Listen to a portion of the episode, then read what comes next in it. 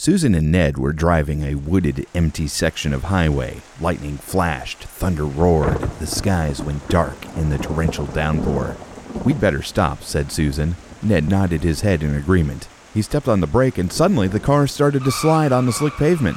They plunged off the road and slid to a halt at the bottom of an incline. Pale and shaking, Ned quickly turned to check if Susan was all right. When she nodded, Ned relaxed and looked through the rain soaked window.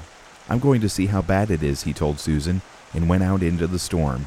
She saw his blurry figure in the headlights, walking around the front of the car. A moment later, he jumped in beside her, soaking wet. The car's not badly damaged, but we're wheel deep in mud, he said. I'm gonna have to go for help.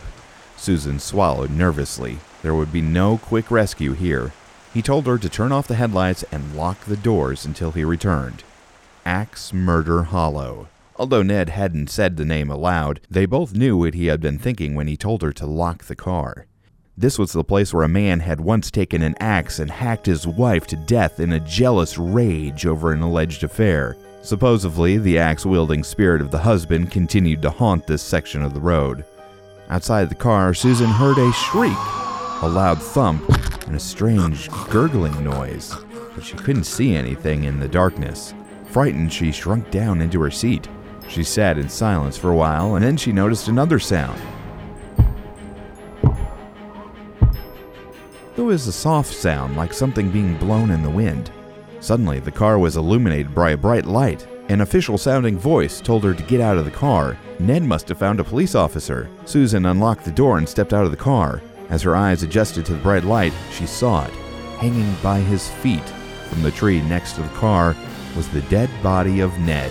His bloody throat had been cut so deeply that he was nearly decapitated. The wind swung his corpse back and forth so that it thumped against the tree. Susan screamed and ran towards the voice in the light. As she drew close, she realized the light was not coming from a flashlight.